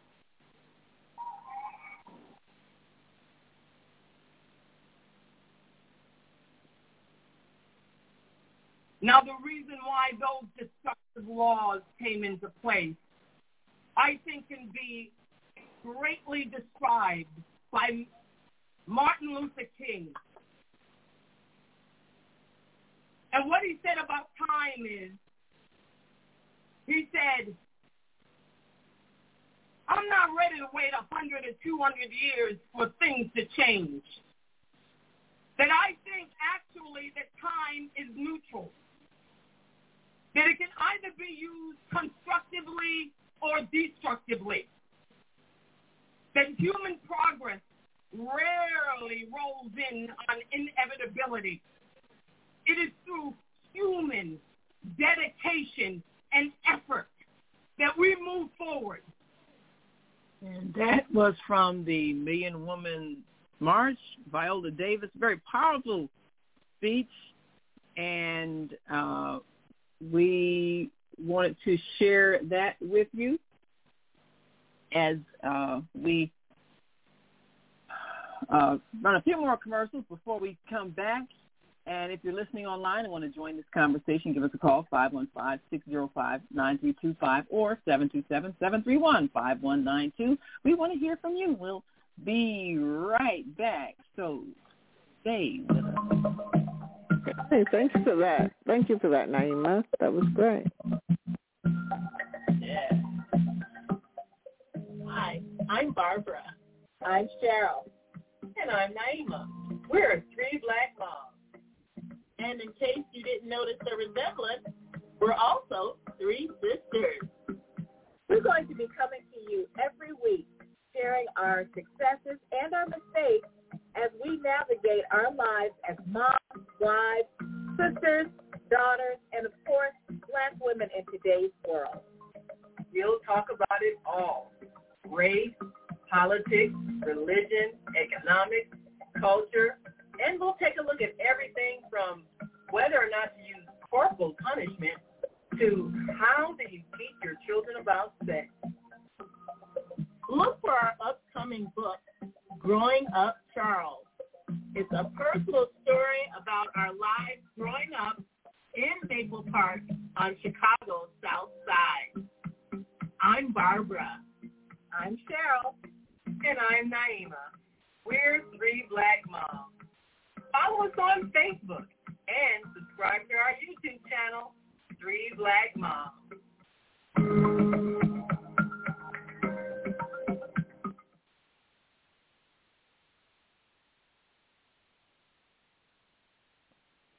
Okay, are we back? Uh, yes, it looks like the sound's going to come up. So we are back, and you're listening to and watching the Female Solution Global Radio TV show. And this is Success Strategies with Zhana. And our guest today is Empress C, who is the founder of the Million Women's March coming up again in October. Go right ahead. Yeah, that was a very, very powerful clip. Just the visual of seeing what two million women look like, that was just very, very powerful. Thank you for that, Naima. Yes, indeed. Yes, and thanks to our guests for organizing such an effort. Yeah, um, so I've got another question um, for you, Sister Chi, which is that, see, my work is about working from within because inside of us, I think we have all the potential we need to achieve what we want. And, um, I mean, when you say, okay, how do we get from here to there, that would be my solution, to look within. And there's various strategies that I've written about in my book, Success Strategies for Black People which is for all black people, men as well as women. But my focus is probably more about the women because it's usually the women who go for things to do with um, personal development. So what are your thoughts about working from within? Well, this is why, I said earlier, my sister, and thank you, Sister Naima, uh, I, I couldn't. I'm, I'm on your. I'm on the phone line, so I couldn't see the clips. I did hear it. Uh, point of clarity. Again, it's the Million Woman March, and you pointed out something as to why I have to keep emphasizing that, and it is because, well, number one, uh, I think the second clip you may have played with Viola Davis, I think that may have come from the Women's March. Now, mm-hmm. note See, this is why it's important that we keep our history in its proper place and perspective. Okay. Because after 97, other group of women then, you know, wanted to do some other things and they came up with different things. Uh, they wanted to join the Million Woman March, but unfortunately the Million Woman March is exclusively for women and girls of African descent. Now that doesn't mean right. we don't have allies, but right. but, for, but as actual members. So other groups of women decided that they wanted to do something similar, and that's fine. But then in 2018, I think it was when they were dealing with the Donald Trump situation, someone decided to come up with the Million Women's with an E and an S march. Mm. And the way they did that was really an attempt to misrepresent and to uh, make it appear as if there was either a connection or that it was coming from us. It was not at all. Okay. So because we trademarked, we shut it down. So that's why you ended up with the Women's March. Okay. You see, for a point of clarity. Now, that's why I say if we keep, you know, saying what other people say and not take the time to put our own history in its place rightfully, then other people will seize the time and do whatever they want to do with it, which is what almost Right. happened. Now, lastly, and then I'm going to go to your question, we had Malcolm X's daughters at the Million Woman March. Mm. Jada Pinkett Smith, which I think was the clip that I heard earlier. Jada Pinkett Smith Yeah. was there. Congresswoman Maxine Waters, Congressman John Conyers, Dick Gregory, the actor Blair Underwood, the singer-performer uh, Faith Evans, who had just lost her husband, Biggie Smalls. Uh, We had Mm. the president of the National Council of Negro Women, which is the oldest group organization of black women in the U.S. that was started, uh, you know, here in, in the U.S. We had uh, Dr. Um, I forget her name right now, but she was she spoke. I mean, so my point is, we went from A to Z to make sure we were inclusive on every level, politically, Okay. economically, arts and culture, da da da da.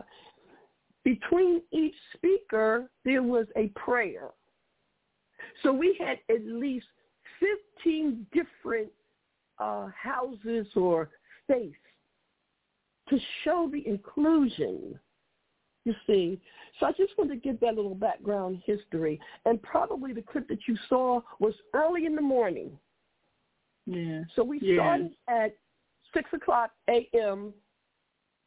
And, and as folks were coming in, so you can imagine what happened by 12 o'clock noon and then later that Mm. day. And one final thing, the, the press wanted to, they didn't want to believe it. They didn't want to report it, none of that. Mm. So they put in their papers an estimated 500,000. Okay. The University of Pennsylvania did what's known as an aerial diagnostical study.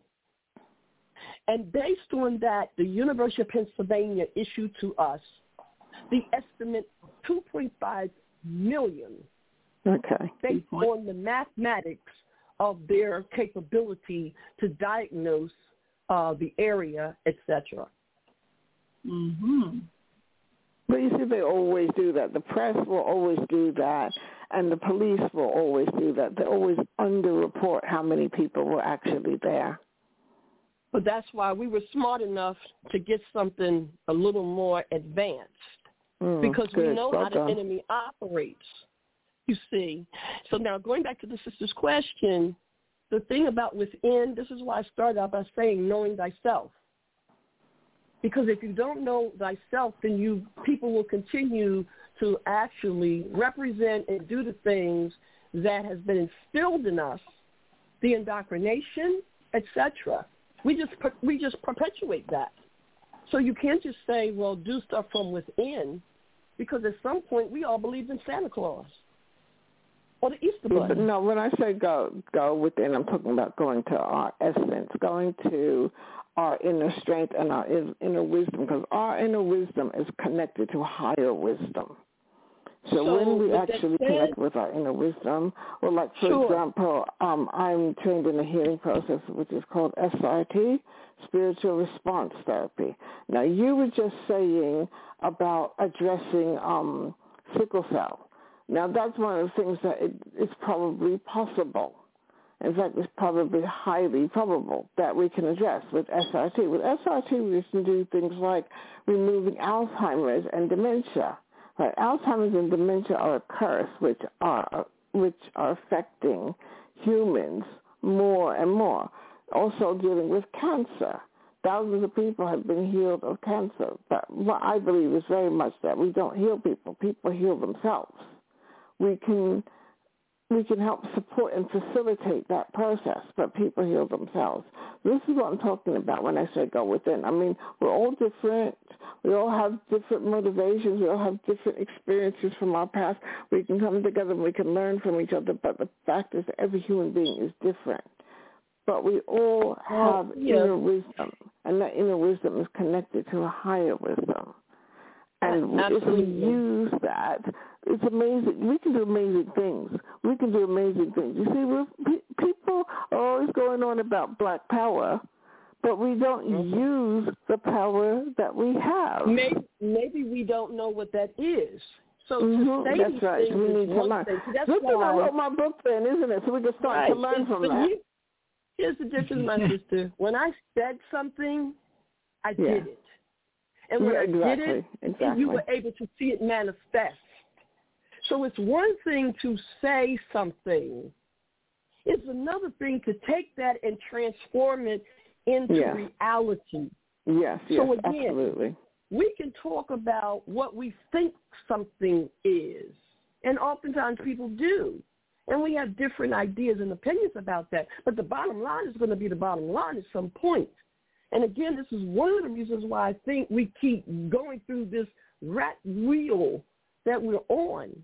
because we're not clearly identifying various things to the degree of reality. We're not mm. calling, we're not speaking truth to power because a lot of this is too ambiguous. Therefore, what one might think is this or the other, in- in other words, when I say, what are we talking about when we say the essence of a black woman? Mm-hmm. What does that mean? question. I, I have a question uh, because you, you know you have the event coming up, and Okay, and can I just say before you ask your question, Naima, that I think Brother Andrew was wanting to come in with a comment as well. But carry on with your question. okay, so we have this event coming and another opportunity to mobilize. What will be different this time in terms of how we take advantage of millions of women who are gathered in one space and have a similar experience of being not respected for their skills, their intelligence, their capabilities, and wanting to create a better society. So we've got all the brilliant minds, we've got the people who have energy, we've got people who are who are doing various programs and are successful at what they're doing. We have those all the way from the ones that are living in levels of despair, but all of these women are putting their energy together. What will be different in this mobilization that will result in a change in our reality once we leave that mass meeting? Okay. Well, that that's an excellent question. I thank you for it. And I'll put it in a simplistic answer first, and then I'll go more in depth, and it's this. Two decades of research, study, commitment, and unapologetic activities in not only Philadelphia, but in cities throughout the U.S. and in certain countries. What that means is we've come to the point now where we're ready to activate what we've learned from that experience because in 97, I thought that when our women saw what the possibilities were, that they would come and bring their skills and talents, uh, suggestions, proposals, collaborations. You have it. Because the door was open. It was right there. Not just then, but several years after that. We were readily available. Unfortunately, that did not happen. And not because, you know, we weren't there, but because I assumed that people would see this and, and just, you know, want, for example, when I saw the Million Man March, I called Chicago after the Million Man March because my Mm. sons went to the Million Man March. Mm. I called the Nation of Islam in Chicago because I wanted to know about the million. I just assumed about the Million Woman March. Okay. Well, when I called, they were like, uh, what are you talking about? Right? My point is, when I see something that has a certain level and capability, then I have enough intelligence to to try to figure out or try to connect to it or something. So I yeah, so you see, sister, I'm just going to interrupt you a minute to say that people with vision experience this all the time. Right? Yeah, we but, see things, we see the yeah, potential there, and we assume that everybody else shares the same vision, but that's no, not no, no. necessarily Just, the case. That, but that's not what I'm saying. I'm saying out of Okay. two million people, surely, Mhm. no, see, again, we have to Mm. be honest about some things. And I'm not suggesting that we all see or think the same. I'm not suggesting that. Mhm. But over the years, you have seen for yourself how people have responded to the murder of this entity or that entity or and you've seen how the effects that happen all over the country and blah blah blah, blah, blah and how that emerged into other things. My point is Mm. I study social dynamics Mm. and I'm saying based on that, not what I think because because I feel it or think. No, I'm not an emotionalism person. person.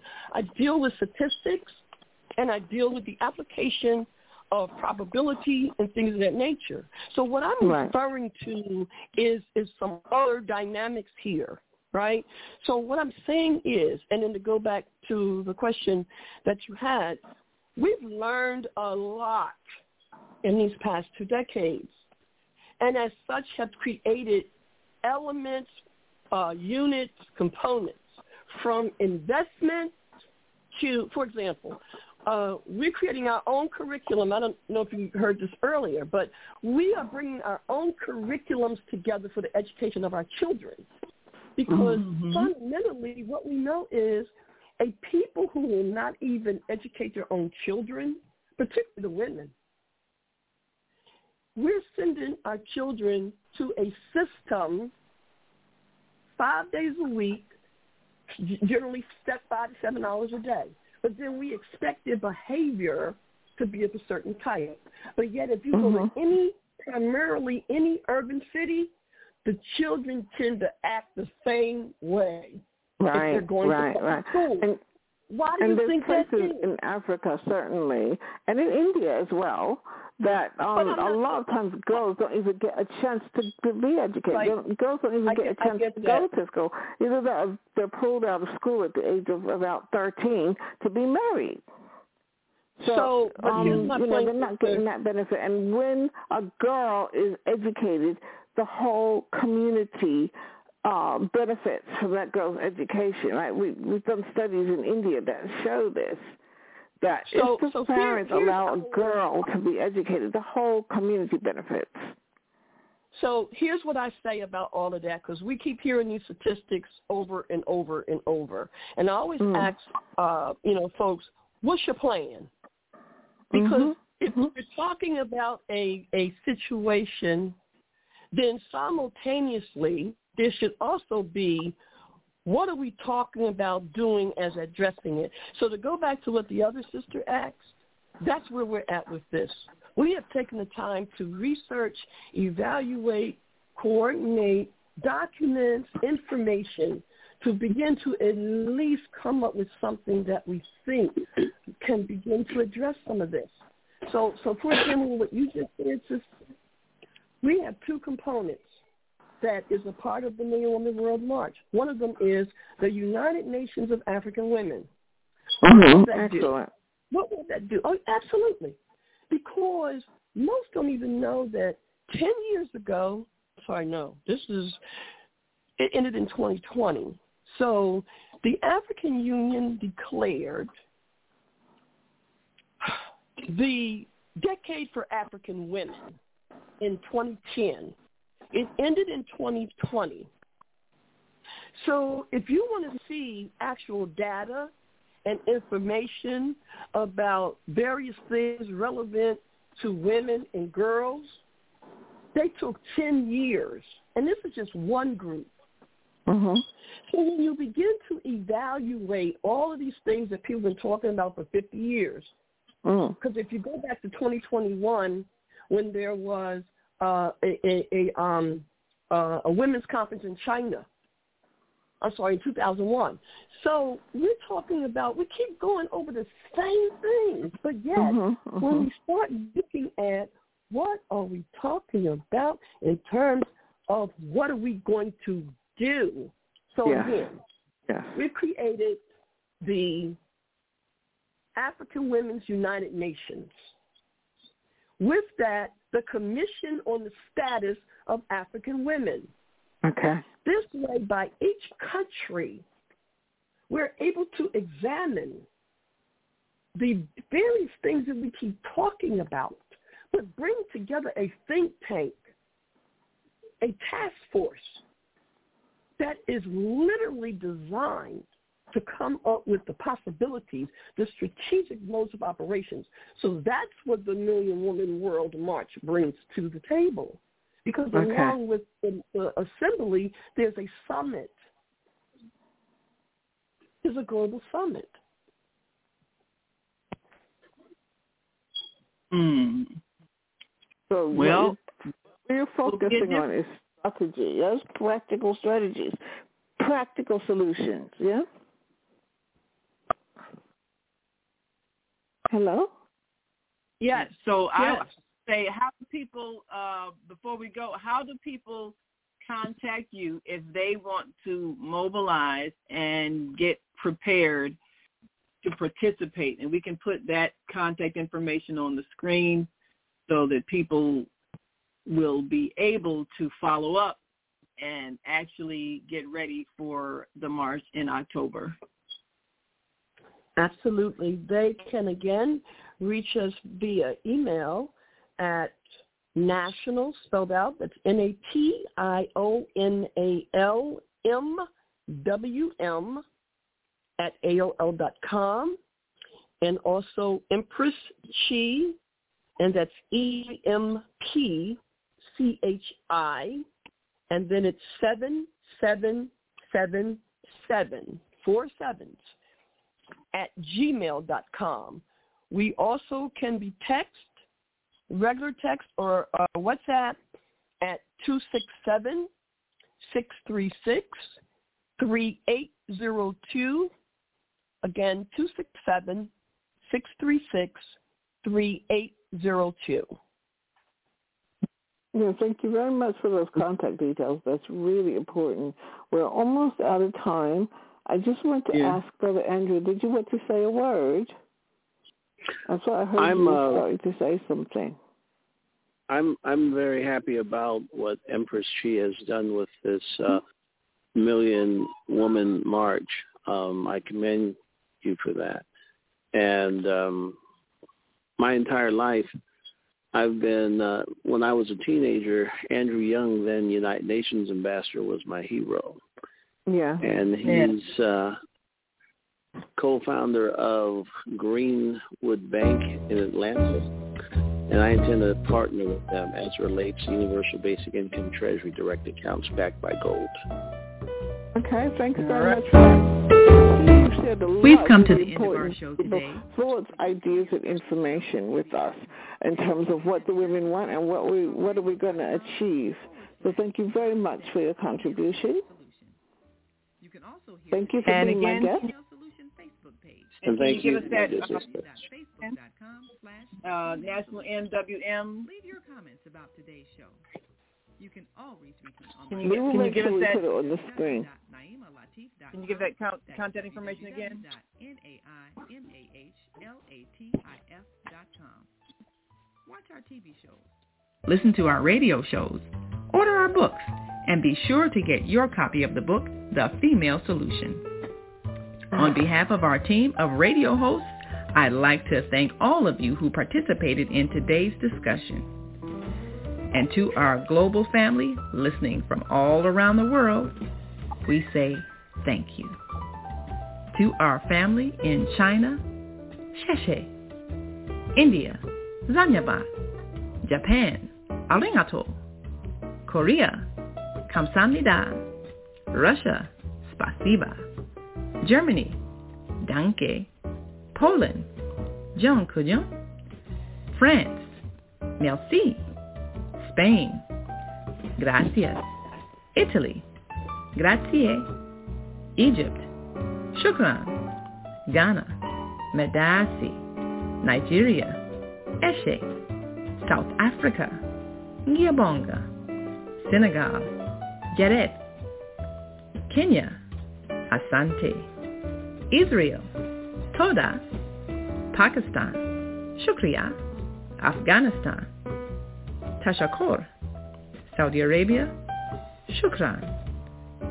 Assalamu alaikum wa rahmatullahi wa barakatuhu.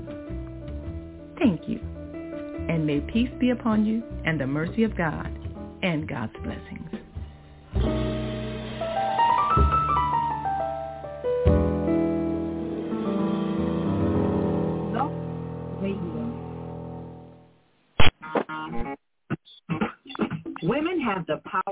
Transform this world. We can end crime and violence if we all agree to do one thing. Share. Let's share our wisdom, share our time, share our talent, share our finances, but most of all, let's share our love. This is the female solution. Join me, Naima Latif, every morning, 7 a.m. to 9 a.m. Central Standard Time, as we bring you stimulating discussions about the issues affecting our lives. If you're listening online at www.blogtalkradio.com forward slash the dash female dash solution, press the blue button that says follow and get our daily topics every morning directly to your email and your smartphone. Hi, I'm Naima Latif, executive producer of the Female Solution Radio Show. We invite you to call in 515-605-9325 and participate in this daily think tank as we examine the challenges we face and develop solutions that restore peace and harmony. We are global transformers, changing the world from the way it is to the way it should be. We are one. Wherever we live on this earth, we are one human family. On behalf of our team of radio hosts, I'd like to extend a greeting to all the members of our family, whenever and wherever you may be listening around the world. To our family in China, Ni Hao. In India, Namaste.